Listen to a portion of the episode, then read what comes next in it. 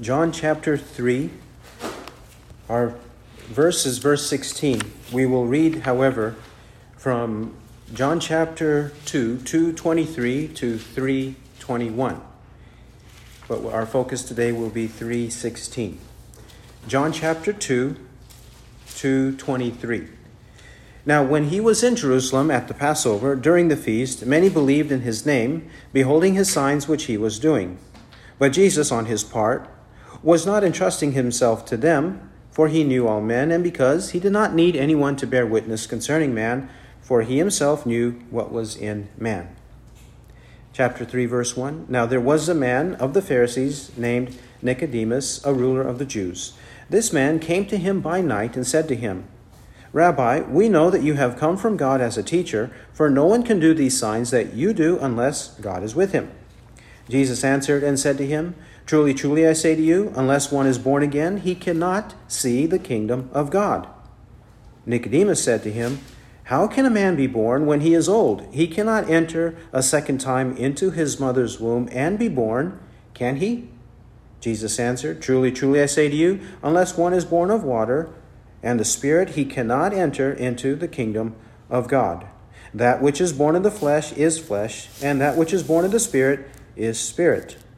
Do not marvel that I said to you, You must be born again. The wind blows where it wishes, and you hear the sound of it, but do not know where it comes from and where it is going. So is everyone who is born of the Spirit. Nicodemus answered and said to him, How can these things be? Jesus answered and said to him, Are you the teacher of Israel and do not understand these things? Truly, truly, I say to you, we speak that which we know and bear witness of that which we have seen. And you do not receive our witness. If I told you earthly things and you do not believe, how shall you believe if I tell you heavenly things? And no one has ascended into heaven but he who descended from heaven, even the Son of Man. And just as Moses lifted up the serpent in the wilderness, even so must the Son of Man be lifted up, that whoever believes in him may have eternal life. For God so loved the world that he gave his only begotten Son, that whoever believes in him should not perish, but have eternal life. For God did not send the Son into the world to judge the world, but that the world should be saved through him. He who believes in him is not judged. He who does not believe has been judged already, because he has not believed in the name of the only begotten Son of God. And this is the judgment that the light has come into the world, and men love the darkness rather than the light, for their deeds were evil. For everyone who does evil hates the light and does not come to the light, lest his deeds should be exposed. But he who practices the truth comes to the light, that his deeds may be manifested as having been wrought in God. Let's pray. Our Father, we thank you so much because we have your holy word. We know, Lord, that your word is truth, your word is the word of the gospel, and we believe in this word. Lord, there is no life without it. And we thank you, Father, that we have this opportunity to study it, to meditate on it, to focus our attention on the true meaning of these words, that we might know you, be further assured of our salvation, and have the fruit of the Spirit in our life. Would you grant that to us based on our understanding of your words, your true words, your sweet words? And may they be sweet to our souls. In the name of Christ, amen. We have come to John chapter 3, verse 16. This is a famous verse. It's one of the most famous verses in the Bible, perhaps the most famous, although it is being supplanted by certain other verses these days, such as Matthew 7, verse 1, do not judge. However, John 3:16 is indeed a very very important verse, and that's why it is famous because in one verse it encompasses what we need to know and understand with the gospel.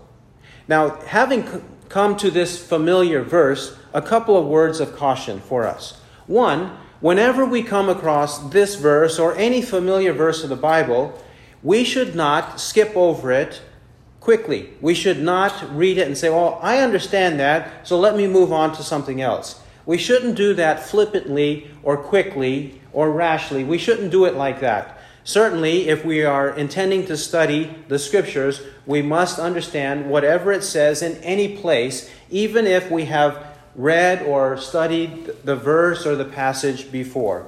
In, in these ways, we must make sure that we pay careful attention to what the Word of God says, because there will be new insights, there will be new reflections, there will be new obediences that God expects of us based on the knowledge we have of a familiar verse of Scripture. So that's one.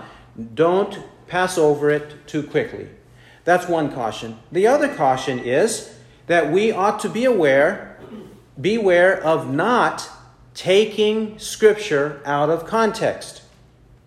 Simply because there is a familiar verse of the Bible, it doesn't mean that we have understood that familiar verse of the Bible correctly. That is not necessarily the case. We, have, we, we may have even understood a verse of the Bible incorrectly, whether we have read it ourselves or we have heard it from somebody else who repeats that verse repeatedly. This happens commonly in our culture. It happens commonly in false religions. That there are verses of the Bible that they cherry pick here or there, and then they assume they have the correct understanding of it, and then repeat that verse to people, and people think, oh, of course, that's what the Bible says, that verse is in the Bible, and that's what the Bible, Bible's verse means. When actually, if you go back and read it in context, it doesn't mean that at all. Such as the one I referred to, Matthew 7 1, do not judge lest you be judged. People use that verse in order to eliminate all judgment whatsoever except the person who's citing the verse. That person can judge you for judging him. So it's hypocritical. They use a verse like that, but Jesus never meant you can't judge anybody because if you read that verse in context, he's talking about hypocritical judgment. First, take whatever sins are in your own life, resolve them, and then you can see clearly enough to help other people with their sins. Don't be a hypocrite, in other words, is his point. He didn't mean there is no situation to judge. In fact, we're supposed to be judging all the time, judging ourselves and judging other people all the time to make sure we are in conformity to the will of God in the Word of God. That's just one example of taking a verse out of context. Well, I submit to you that John 3:16 is one of those verses that is often taken out of context to mean things that it does not mean. John 3:16 is that. Now, in context, what do we have? We have, from the end of chapter 2, we have Jesus preaching and performing miracles before the crowds of people, but Jesus does not trust them. They are trusting in him being a prophet and a miracle worker, but he does not trust them. That's the crowds of people. It is said that they believed in him, but they didn't believe in him for their salvation. They believed in him as a prophet so there is distance. There's no relationship or redemption. He, they just know he's a prophet of God and a good teacher and a miracle worker from God. That's what they believe, but not unto salvation. Nicodemus becomes one individual example of that very thing in chapter 3, verses 1 to 15. Jesus knows he's an unbeliever. Even though he has much knowledge of the Bible, he is an unbeliever. And we just read how he doesn't understand what it means to be born again. He doesn't understand the true way to enter the kingdom of God. He does not understand well, what he means by saying you have to be born of the Spirit. He doesn't understand any of these things. In fact, Jesus confronts him on that in verse 10 Are you the teacher of Israel and do not understand these things? You should understand. You have much knowledge, but you don't understand these fundamental truths of Scripture. Verse 11, you do not receive it. Verse 12, you do not believe it. And then he illustrates with Moses as a, an example that should be very clear to him from the Old Testament as a sign and a symbol, an illustration of the means of salvation, which is through faith in Christ. Now, we have verses 16 to 21. We're embarking on this next paragraph, which begins at verse 16. Verses 16 to 21 in your Bibles, if you have a red letter edition, these may be in red. Or if you don't have a red letter edition, you may see quotation marks which end at verse 21. That is because, predominantly among the translators and editors of the English Bible, they believe that Jesus' words continue until the end of verse 21. Now, that may be the case, but I, I think that this is more explanatory, and these are the words of John the Apostle explaining what was just happening in the dialogue with Jesus and Nicodemus. So, verses 16 to 21, I think it may be more correct to take these as the words of John the Apostle explaining what just happened, what Jesus said to Nicodemus in verses 1 to 15. Now, if it is explanatory, uh, whether it is John saying it or Jesus is saying it, it is explanatory. And my main point is that this is an explanatory section to explain more, to illustrate more what has just been said. And we see that, for example, with John's proclivity to using this conjunction at the beginning of a sentence. Verse 16, 4. Verse 17, 4. Verse 24. John has this proclivity of using this conjunction not when he's quoting Jesus, but when John himself is explaining, whether in a word, a verse, a sentence, or a paragraph. John has that tendency to do so.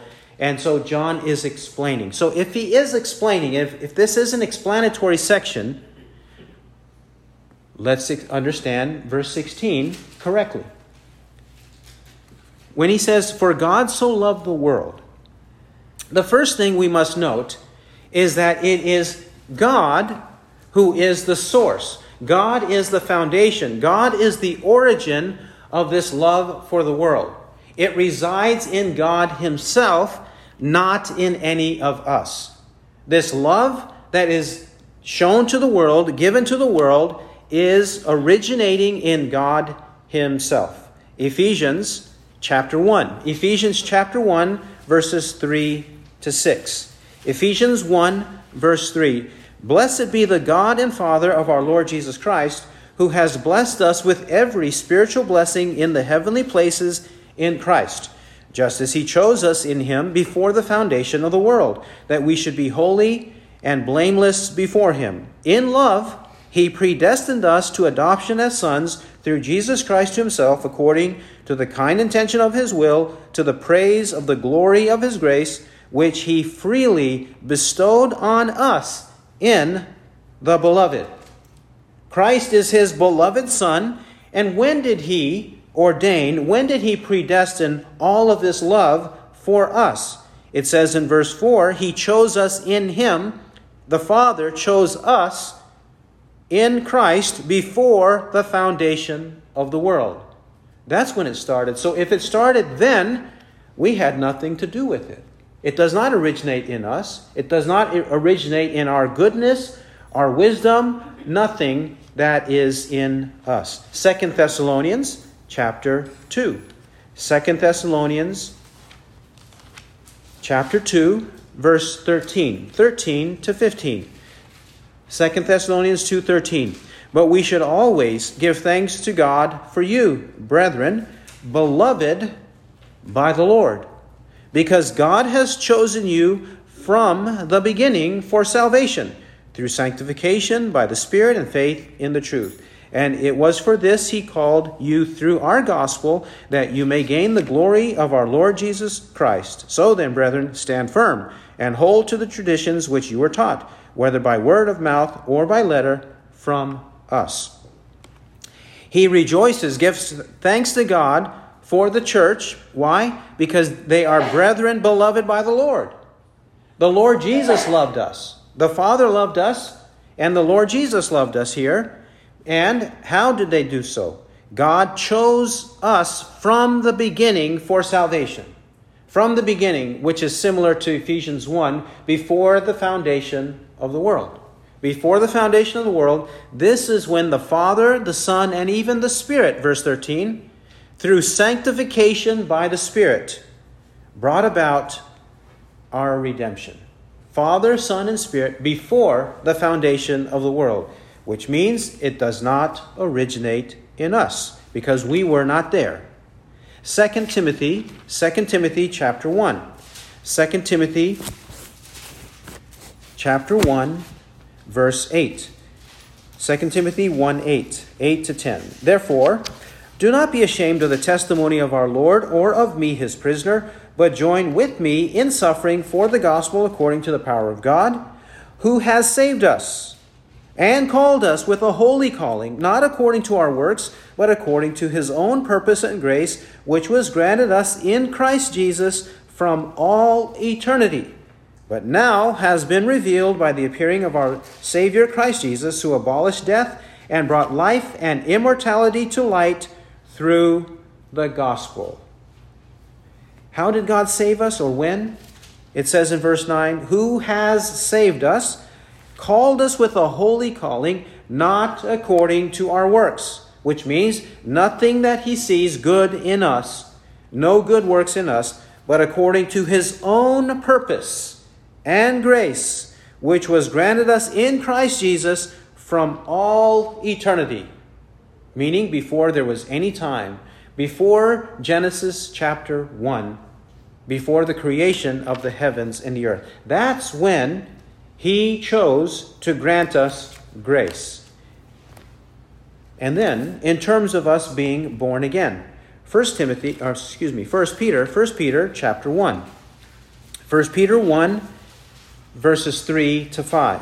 1 Peter 1, verse 3, in reference to us being born again and this originating with God.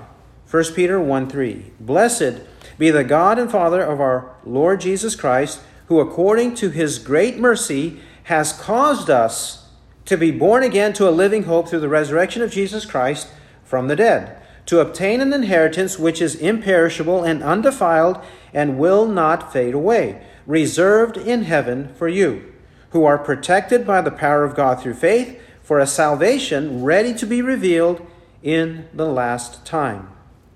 We praise God, we bless God for what?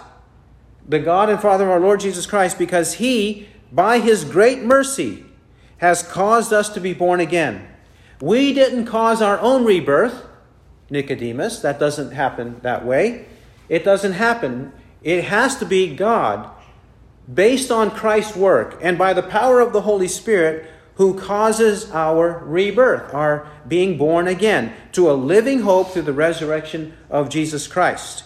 And what do we have? We have an imperishable inheritance reserved in heaven for us, and then we are protected by this power of God through faith. And one day we shall experience it. So we have essentially asked the question does this love start with God or with men? And we have to conclude from John 3:16 and these other references, it starts with God because it started with God before time ever began, before we even existed. It starts with God. He does not see anything in us for this love to be showered upon us. Furthermore, when we say he gives us this love, before the foundation of the world, we have to make clear that it's not because of anything good in us. What does the Bible say about us and our condition when God chose to send his only begotten Son into the world? What was our condition? What was our nature? What was our status before God when this happened? Romans chapter 5, verse 8. Romans chapter 5, verse 8. But God demonstrates his own love toward us in that while we were yet sinners, Christ died for us. Romans 5 8. God demonstrating his own love toward us. This love is so amazing that it is given, it is showered upon us, not based on goodness in us, but while we were yet sinners. We were still sinners, and yet Jesus died for us. That was our condition, our spiritual condition and standing before God in heaven above. Ephesians chapter 2. Ephesians chapter 2 also describes our status or standing as unloving or unlovable sinners when God chose to save us. Ephesians 2, verse 1. Ephesians 2, verse 1. And you were dead in your trespasses and sins, in which you formerly walked according to the course of this world, according to the prince of the power of the air, of the spirit that is now working in the sons of disobedience. Among them, we too all formerly lived in the lusts of our flesh, indulging the desires of the flesh and of the mind, and were by nature children of wrath, even as the rest. But God, being rich in mercy, because of his great love with which he loved us, even when we were dead in our transgressions, made us alive together with Christ. By grace you have been saved. Who were we? We were unlovable sinners. How? Because we were dead. We were dead in trespasses and sins. No one wants to look upon a corpse, right? No one wants to smell a corpse, right? A corpse is something that is repugnant because it's dead. And what caused it? Our trespasses and sins. Our souls were like corpses that are rotting away in the ground because of our trespasses and sins. We used to walk according to the world. We used to walk according to the devil, verse 2. And then in verse 3, we used to walk according, we used to live according to the lusts of our flesh, indulging the desires of the flesh and of the mind. This is the way we were. The world, the flesh, and the devil consumed us. We were children of wrath, deserving the wrath of God, the anger of God meted out against our sins. That was our condition. So we were unlovable sinners. So, what changed it? Verse 4 But God, being rich in mercy, because of his great love with which he loved us, even when we were dead in our transgressions, made us alive together with Christ. By grace, you have been saved. Our salvation happens because he chose to love us, to shower mercy and love upon us in that condition when we were dead. And this illustrates that we are saved by his love or his grace or his mercy. We are saved in th- that way, not on the basis of anything good in us. Then, when he says in John 3:16, God so loved the world. He, this amazing love is for the world. We have to also ask, who is the world that God loves? Who is the world that God loves? And the answer is it is the world of elect, saved believers. It is the world of elect, saved believers. First, let me establish this point, and then let me clarify the point. First, let me establish the point that it is the world of the elect, saved believers. For one, John chapter 1, John 1, verses 12 and 13. John 1 12 and 13. Why do we have to say that it is the world of elect, saved believers? Verse 12. John 1 12. But as many as received him, to them he gave the right to become children of God, even to those who believe in his name, who were born not of blood, nor of the will of the flesh, nor of the will of man, but of God. He clearly tells us that we are believers or children of God. How? Not because of our blood or our genealogy, not because of the will of our flesh. It's not our will or free will or good will because we don't have a free and good will. Didn't we just read how our will is corrupt?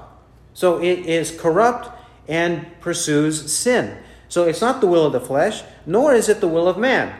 That is a will of someone else who chooses to save me from my sins no, it doesn't happen in any of those ways. He's illustrating how it has to only happen if God does it. So God is the one who causes us to be born again, to be born as children of God. He's the one that brings about the spiritual birth, not our exercise of our will to believe in what He tells us to believe. It doesn't happen that way. He has to bring that belief about. He has to cause that belief to occur. That's the way it happens. In John chapter 3, Jesus has been saying this. John chapter 3, he's already been teaching this, that it has to happen like this. For he told Nicodemus in John 3 3, Truly, truly, I say to you, unless one is born again, he cannot see the kingdom of God. You have to be born again. Well, Nicodemus is not going to cause his own rebirth, spiritual rebirth.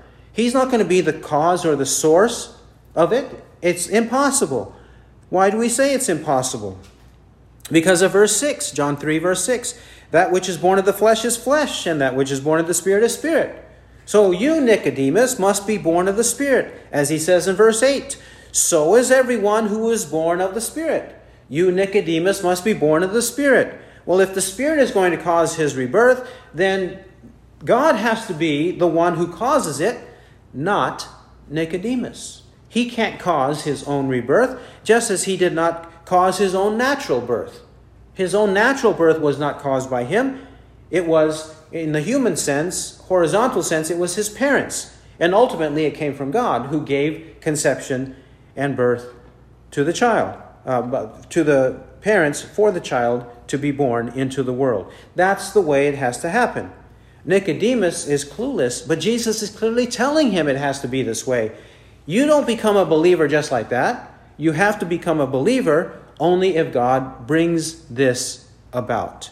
Furthermore, John chapter 3.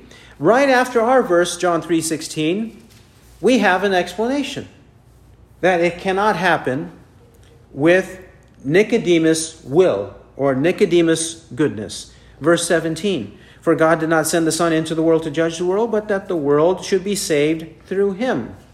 So the world of verse 16 that receives his love is in verse 17 the world that is saved through Christ. The world should be saved through him.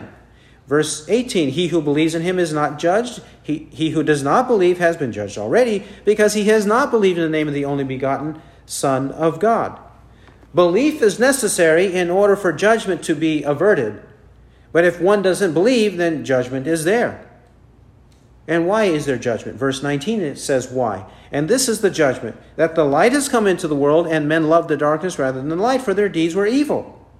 Judgment is deserved by men because they love darkness, not the light. And why do they love darkness, not the light? Because they practice evil deeds. Because they love their evil deeds, they won't come to the light. Verse 20 For everyone who does evil hates the light and does not come to the light, lest his deeds should be exposed. When pra- people practice evil, when they practice evil, when they love evil, and they know it, they know what they love, then they have to automatically hate the light. They don't want if they love to do evil in the darkness, they don't want anybody to turn on the light switch to expose what they're doing in the dark. Right? And verse 21 But he who practices the truth comes to the light, that his deeds may be manifested as having been wrought in God. Then, what is it, verse 21? What is it that is the hinge or the trigger of verse 21 that causes someone to practice the truth to come to the light. Well, if we naturally love the darkness in our evil deeds, what's going to change us? What's going to cause us to realize listen, it's miserable in this darkness. It's miserable practicing all this evil. I'm, I'm in misery practicing my sin. I don't like it anymore. I hate it now. What's going to trigger us? What's going to change us? What's going to change our heart and our perspective on what we're doing that's evil to come to the light. It says in 21. He who practices the light come, uh, who, he who practices the truth comes to the light. How and why? Because his deeds are wrought in God or are done in God. Which means, just like we read earlier, God has to be the one who brings this about.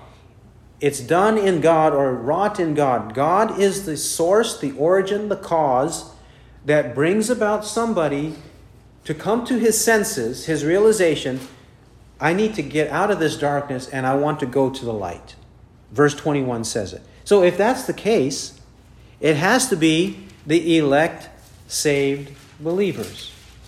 These are just a few examples of the argument here in this book to show us that it must be the world of saved, uh, elect believers. They have to be chosen of God for this to occur. one, one more place to emphasize the fact that it has to be God choosing one to have faith. And that will be from John chapter 6. John chapter 6.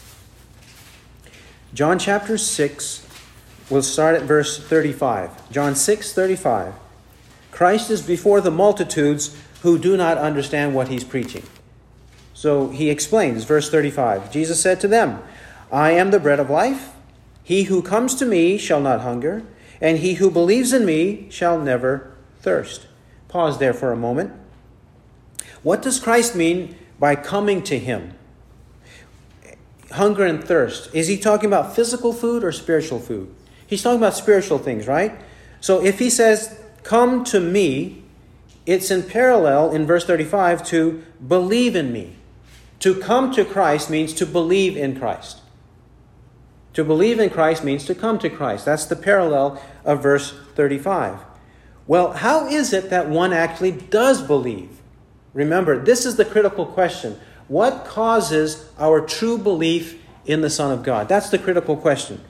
Verse 36 But I said to you that you have seen me and yet do not believe. Clearly telling the crowds they don't believe. You saw me, you saw enough of me, you heard me preach and saw my miracles, but you do not believe. Well, what's going to bring it about? Verse 37 says, All that the Father gives me shall come to me, and the one who comes to me I will certainly not cast out. In verse 37, all that the Father gives me, which means that there is a group here called all and that group is qualified as that the Father gives me. So, all that the Father gives me shall come to me, means shall believe in me. All that the Father gives me shall believe in me, and the one who believes in me I will certainly not cast out. It must take the Father to give us to the Son for us to believe in the Son verse 37 clearly announces. Let's continue in verse 44. Verse 44. The people don't like this. It says actually in verse 33 do not grumble among yourselves. Don't grumble that I'm telling you these things. Verse 44 No one can come to me unless the Father who sent me draws him, and I will raise him up on the last day. It is written in the prophets, and they all shall be taught of God. Everyone who has heard and learned from the Father comes to me. 44 says, No one can come to me, which is what he was telling Nicodemus and all, the others. It's impossible for you to believe in me. He's preaching that. Can you imagine that? Christ is preaching to the crowds, and his message is, You all need to believe, you all need to believe, you all need to believe. He's not saying that all the time. Of course, that needs to happen. But what's he telling them? You can't believe in me. You can't believe in me. You can't believe in me. So far, that's what we've been reading. You can't believe in me unless a miracle occurs. And what's the miracle? Verse 44 No one can come or no one can believe in me unless the Father who sent me draws him, and I will raise him up on the last day. The Father has to draw people to the Son for them to believe in the Son. And don't think that this is incredulous. Don't think that this is a new teaching. Don't think that this is a false teaching. Verse 44, uh, 45 says, it is written in the prophets. And the two prophets he's citing are Isaiah and Jeremiah. Isaiah 54, 13, which we read earlier, and also Jeremiah 31, 34. He takes words or phrases from both prophets because the prophets are saying the same thing. He conflates them, puts them together in this one statement they all shall be taught of God. Oh, Isaiah, 700 years before, Jeremiah, 600 years before, they had the same message. You can't believe, you can't believe unless God teaches you. God secretly, mysteriously, supernaturally teaches you and enlightens you to the truth that you must believe. That's the exp- explanation. Verse 45. Everyone who has heard and learned from the Father comes to me or believes in me. So if you hear and learn from the Father, then you believe in me. Do you see now that in John 3:16 this world has to be the world of elect saved believers. Now, a couple of clarifications. For one, how do we know that this word world does not mean every individual or every person who ever lives? How do we know that it does not mean every individual, every person who ever lives? Whether they hear the gospel or don't hear the gospel, that that's not what is meant. Well, John, when he uses the word the world, does not always mean every person in the world. Let's look at a few examples. John chapter 1, verse 10. John chapter 1, verse 10. He was in the world, and the world was made through him, and the world did not know him. Look at this. He was in the world. He was in the world. He dwelt upon the earth, but only in a certain locality on the earth, in the land of Israel. Right? That's where he lived. But it says he was in the world. It doesn't mean he lived in every part of the world. He didn't live in Asia or West Asia and also Africa and then Europe and then come to North and South America. He didn't live in that sense in the world. He lived just in one locality, but it says he lived in the world. The world was made through him. In that case, he's talking about everything, right? He's talking about the whole globe. And of course, he's not excluding outer space. He's not excluding the universe, but he's just, in a word, saying the world was made through him. He means everything. But then in the final case in verse 10, he's talking about the people who are in the world, and he says, the world did not know him. When he says the world did not know him, we know in the upper room there were 120 waiting for him. We know he had the 11 disciples who believed in him. We know that there were 500 brethren to whom he appeared at one time, right? So we know that there were believers, but he says the world did not know him. Now he's saying that there were a whole bunch of people who did not know him or who did not believe in him or who rejected him. But he's not meaning every person in John 1:10, he doesn't mean every person. He means everybody else, except those that actually did believe. Let's see more examples of this within John. John chapter 15, John 15, John 15, 18. These examples will be self evident. 15, 18. If the world hates you, you know that it has hated me before it hated you. If you were of the world, the world would love its own, but because you are not of the world, but I chose you out of the world, therefore the world hates you. Who are these people? The world hates you, he says. He's not talking about believers hating you. He's not talking about that. He's talking about unbelieving people in the world who hate you. Even then, he's not saying that every person in the unbelieving world is hating every one of you at all times. He's not even meaning it in that sense. John chapter 16. John chapter 16, verse 20. John 16, 20. Truly, truly, I say to you that you will weep and lament, but the world will rejoice. You will be sorrowful, but your sorrow will be turned to joy. He's speaking about his crucifixion. You, disciples, will weep and lament when that crucifixion occurs, but the world will rejoice. Does this mean that the people who lived in all of Europe, for example, or all of Africa, for example, at this time, that they were rejoicing that Jesus died? Yeah, yeah, yeah, he died, he deserved to die. No. He doesn't mean that, but he says the world. The world will rejoice.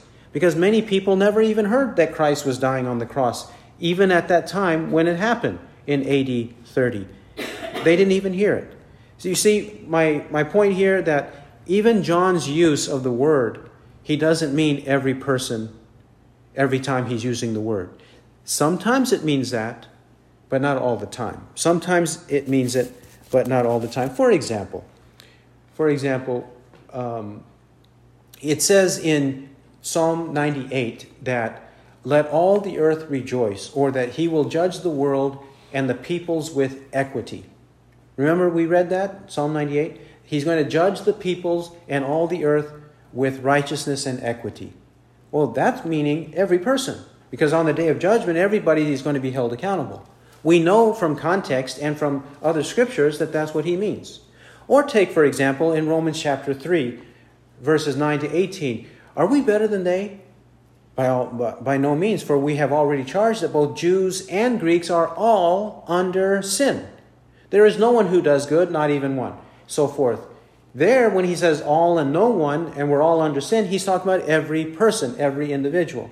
In that context, it's quite clear, both in Romans 3, but how the Bible considers all of us, every person, to be sinners in that way. So, we have to understand these words in context. Furthermore, I'd like to show you uh, from uh, a, a, few quotations, a few quotations for, for many of you who are hearing this, you may think, this is incredible. This is incredulous. I don't believe it. It's hard to understand. And I cannot imagine anybody with a plain and simple reading of the Bible would come to these conclusions. I can't believe that. And there are many people who object like that and say, it's impossible. You can't do that. You're reading into it, you're misinterpreting it because they have never heard of these truths before. But I'd like to read from uh, a few of the Christian pastors and theologians after the time of the apostles. Right after the time of the apostles, for the first few centuries, when they read these words of Scripture, both John 3:16 and other passages, they clearly saw it. They clearly saw what we are speaking of right now. First example, a man named Polycarp. Polycarp was one who lived a long life and then he was martyred. He was put to death in old age by the Romans, put to death in old age. But he had a few writings before his, his martyrdom.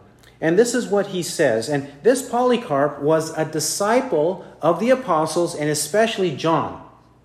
In church history, indisputably, he was very early, he was a disciple of the apostles and especially John. John the apostle who wrote the book of John.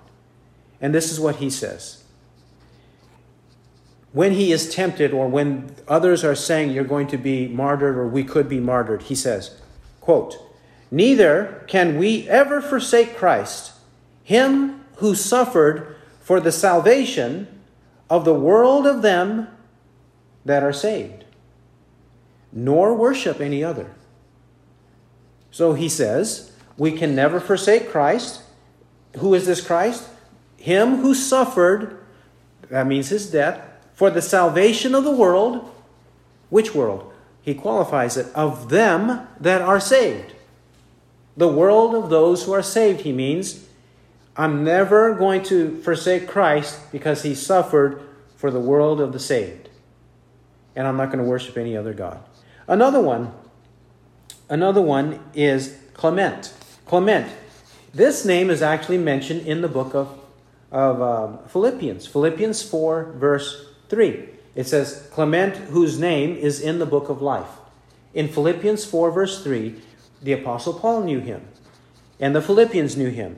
And what did Clement say? He said, For the love which he had unto us, he gave his blood for us, according to his purpose, and his flesh for our flesh, and his life for our lives. There, he's clearly making a connection between the blood of Christ and the us and his purpose, which is for us, and his life, which is for us. He is emphasizing the us because he's emphasizing the church. It's for the church, the church, the church. His death was for the church. Another one, Cyprian. Cyprian lived about AD 250, AD 250, and he says, quote, This grace has Christ communicated, subduing death in the trophy of his cross redeeming believers with the price of his blood. He redeems believers with the price of his blood. Here we have Augustine. Augustine who says, Augustine who lived AD 420, 420, he says, quote, By him, the mediator, the Lord declared himself to make those whom he has redeemed with his blood of evil good to eternity. That is, he the mediator is for his but by his blood he makes those who were evil, he makes them good for all eternity. But that implies many people are not going to be changed from evil to good for all eternity. Notice here also. He says, quote, Christ will possess what he bought. He bought it with such a price that he might possess it. That's speaking of the definitiveness or the finality of it or the certainty of it that if Christ bought something with his blood, he's going to own it. He's going to own it. But we also know that many people die and go to hell. So he's not buying them and owning them because they're all in hell. The implication. Quote another one from Augustine He has bought us with such a price. He that bought us with such a price will have none perish whom he hath bought. None that were bought will perish, in other words. Isn't that what John 3:16 says? That whoever believes in him should not perish, but have eternal life. And there are many, many more quotes like this that we could cite, both from those early pastors after the time of the apostles, but also throughout the history of the last 2,000 years. There are many, many of such statements that are made. So, don't think that this is, because it's new to your ears, that it's a new doctrine and therefore it's false. No. Many faithful ones who were put to death for what they believed believed in these very truths. One more clarification on the world that God loves. One problem or one hang up people have is that they assume or they've been taught that God loves everyone and he hates no one. God loves everyone and he hates and is angry toward no one. He loves everyone equally. God's love is that way, but he doesn't hate anybody. He's not angry at anybody. Those kinds of emotions that are there with us, God would never have that and does not have that with people. However, let's see a few examples. From Psalm 5. Psalm 5, Psalm 5 and verse 5. Psalm 5 and verse 5. The boastful shall not stand before your eyes. You hate, there we have it, you hate all who do iniquity. You destroy those who speak falsehood. The Lord abhors the man of bloodshed and deceit.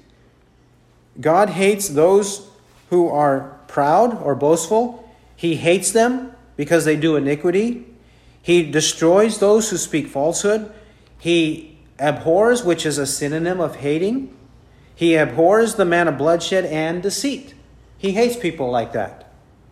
Psalm 11. Psalm 11 and verse 5. Psalm 11, verse 5. The Lord tests the righteous and the wicked, and the one who loves violence, his soul hates. Upon the wicked he will rain snares, fire and brimstone and burning wind will be the portion of their cup. God tests everyone, the righteous and the wicked. And the wicked who love violence, his soul hates. God hates the wicked. But one might say, well, that was in the Old Testament, and that is the Old Testament God. But the New Testament God is a loving and kind and compassionate God, and He doesn't hate anybody, especially after Jesus Christ came into the world. That's not true. It says in Titus 1:16.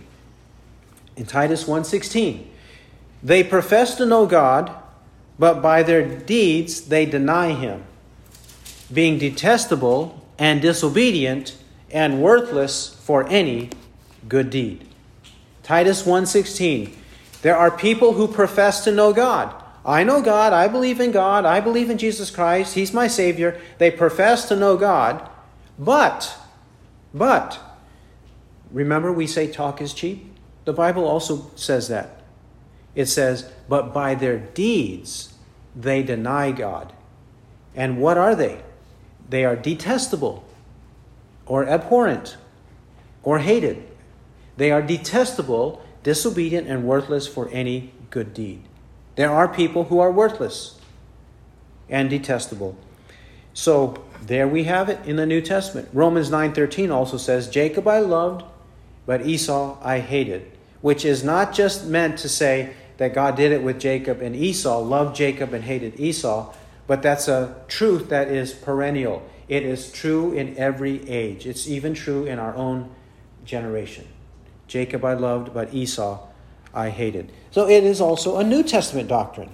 So we have to uproot this notion that God loves everyone the same, or God loves everyone and would never have any hateful or angry thoughts toward anyone. It's not true. He hates the unrepentant wicked, he hates them. But he loves us in that he gives Christ to die for our sins. All right, now, Christ. It says in John 3:16, "In what way? How did God demonstrate? How did God manifest? How did he display his love toward us?" These are not empty words. These are not just words or, or fake promises, empty promises or empty words. No. He manifested it, he demonstrated it in a very real and tangible way in our world, in that he gave his only begotten Son for us his only begotten Son, his unique Son, his one and only Son. We are sons of God by adoption, but he is the Son of God by nature. He has a divine nature. He lived or dwelt with the Father from all eternity. He was uncreated. He's always been uncreated. He enjoyed glory with the Father before the world was. This was the Son that was sent from heaven to come into the world to substitute, to die on the cross, to pay the penalty for our sins. If he did not do that, we would not have salvation. If he did not do that, we would not have redemption. Remember, but God demonstrates his own love toward us in that while we were sinners, while we were yet sinners, Christ died for us. Romans 8, Romans 8:32 also declares this kind of love. He who did not spare his own son, but delivered him up for us all, how will he not also with him freely give us all things? No one has taken it away from me, but I lay it down on my own initiative. I lay it down on my own initiative, and I take it up on my own initiative. This commandment I received from my Father. So it was the Father who sent the Son to be our Savior, to be the Savior of the world. The Father sent the Son to be the Savior of the world, not sparing him in order that he might spare us from eternal punishment. This is the amazing truth that we have that he gave his only begotten Son. He who was unblemished, he who did not deserve to die, he who was perfect, spotless, and blameless in every way, in thought, word, and deed, came into the world and died a miserable death on our behalf. This was the only begotten Son that he gave. So, if it is the only begotten Son, and if he is so valuable, so precious, so, so magnanimous in his love for us, if that's the way the Father and the Son are for our benefit, then what? What is the means, or what is the condition for us to receive that benefit. It says in verse 16, John 3:16, that whoever believes in him should not perish but have eternal life. You see the connection. Though this great benefit is there, though this great redeemer is there, though he has sacrificed himself on our behalf, that benefit does not come to us automatically. It does not come to us immediately. It does not come to us without knowledge, without truth, without believing. It does not come that way. This is important to understand because some people think that on the basis of God's immense love for every person in the world, that since Jesus died for every person in the world, with such a great gift for the world, every person of the world, therefore every person of the world will go to heaven. Known as universalism. Known as universalism. But we know that that is not true. We know that that's not true because there's a qualification in verse 16 that whoever believes in him should not perish but have eternal life. It requires faith or belief in him for that to happen. Now, we have to also clarify verse 16 when it says whoever. After all, doesn't the scripture say whoever? Whoever calls upon the name of the Lord shall be saved. Romans 10 13. Does it not say that? Yes, it does say it. It says whoever right here in verse 16. It says whoever in verse 15. Whoever believes in him may have eternal life. It does indeed say whoever. But whoever does not mean everyone can or is able to believe. It just it has the condition whoever does believe is the point. You see, those interpreters who say everyone can believe, when it says whoever, it means whoever, because everyone can believe, they add this concept or this word, everyone can. But that's not what the context is about. The context is about the condition that everyone who does believe in this condition does not perish but receives eternal life. So, whoever is talking about the condition that whoever meets, they are, they are saved. So, who are the whoever? The whoever. Romans 3 22. All who believe, for there is no distinction. Or Romans 10, 11 to 13, which we read earlier. Romans 10, 11 to 13, when it says that the scripture says, Whoever believes in him will not be put to shame, for there is no distinction between Jew and Greek. For the same Lord is Lord of all, abounding in riches for all who call on him. For whoever will call on the name of the Lord will be saved. Who is the whoever in Scripture? The whoever in Scripture has to do with it doesn't matter who you are, whether you are young or old, whether you are male or female, whether you are Jew or Gentile, whether you are slave or a free man, it doesn't matter. Whoever believes among the various peoples of the world, there's no distinction. When the Bible says whoever, it means whoever without distinction.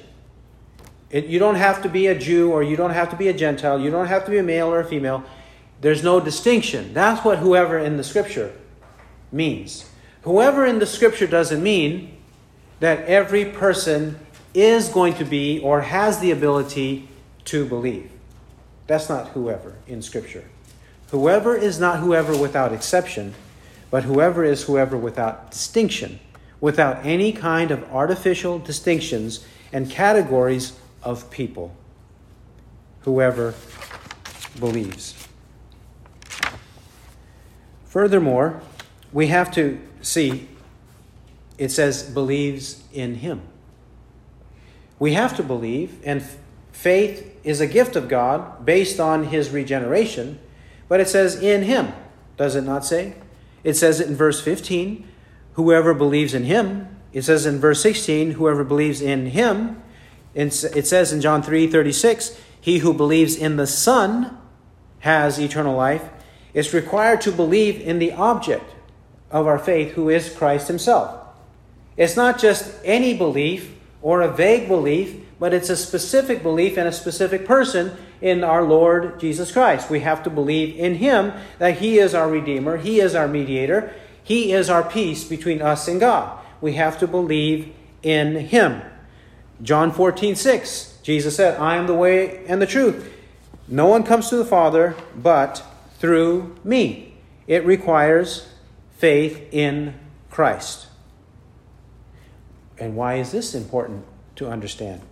Because among Christians, among within Christianity, among those who profess Christianity, that there is a very, very, very common belief which theologians call inclusivism.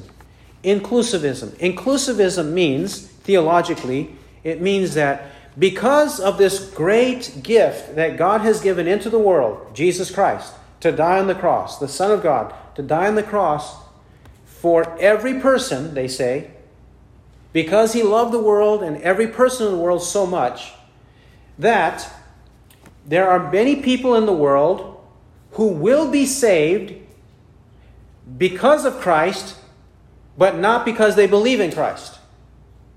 They may never hear of Christ, never hear of the Bible, but they will still be saved and go to heaven because of Christ. They're saved because of Christ, not because of faith in Christ. Do you see the distinction? Let me clarify. Let me clarify and illustrate what I mean.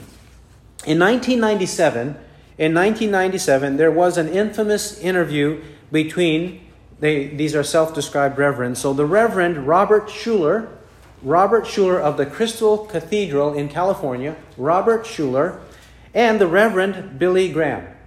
The Reverend Billy Graham. Everyone has heard of Billy Graham, and maybe some of you have also heard of Robert Schuller. These two conducted an interview. And in this interview, a portion of this interview, we have this question. Robert Schuller, first, he says to Billy Graham, quote, Tell me, what do you think of the future of Christianity? That's his question. What do you think of the future of Christianity?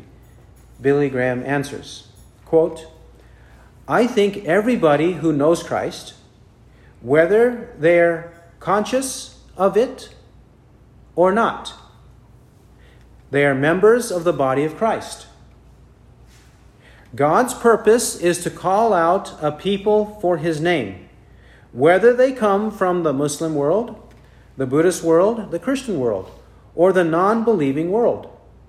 They are members of the body of Christ because they've been called by God. They may not even know the name of Jesus, and I think they are saved. And that they are going to be in heaven with us. End quote.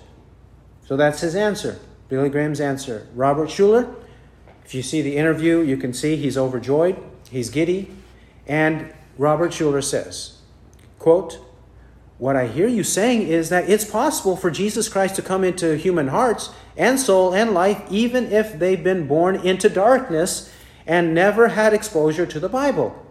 Is that a correct interpretation of what you are saying? Unquote. Graham answers, quote, Yes, it is, because I believe that. I've met people in various parts of the world that have never seen a Bible or heard about a Bible and never heard of Jesus. But they believed in their hearts that there was a God. That there was a God. So they're going to heaven. Quote, uh, and end quote, so that it means that they're going to heaven. Billy Graham is just one example. He preached this not just in 1997 until he died, but he preached it since his early days as a preacher.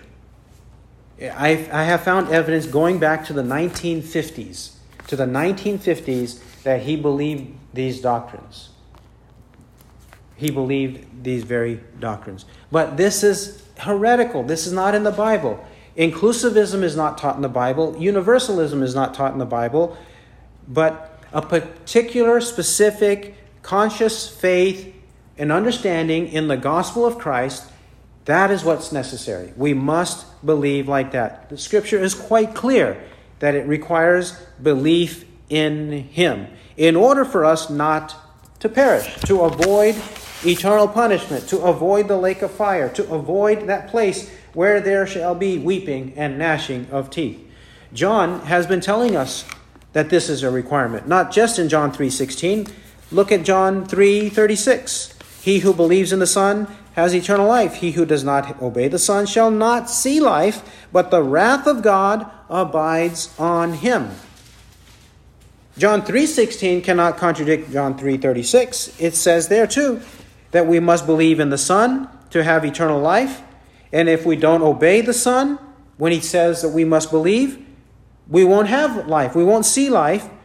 Instead, the wrath of God will remain on us. God's wrath or anger Right? So if God loves everybody in verse uh, 16, 316, Why does it say in 336 that his anger is toward people? His wrath or anger? Those don't contradict, but they must be understood properly in context.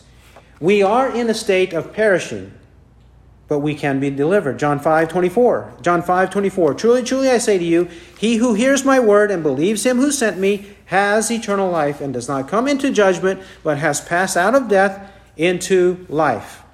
We pass out of death into life, and we possess currently this eternal life. This death is a death that is an eternal death or a perishing kind of death. 528 John 5:28 Do not marvel at this for an hour is coming in which all who are in the tombs shall hear his voice and shall come forth those who did the good deeds to a resurrection of life those who committed the evil deeds to a resurrection of judgment there's only two outcomes so everybody's not going to heaven there's two outcomes a resurrection of judgment or a resurrection of life. The judgment one is the wrath of God inflicted on them for all eternity in the lake of fire. John 8.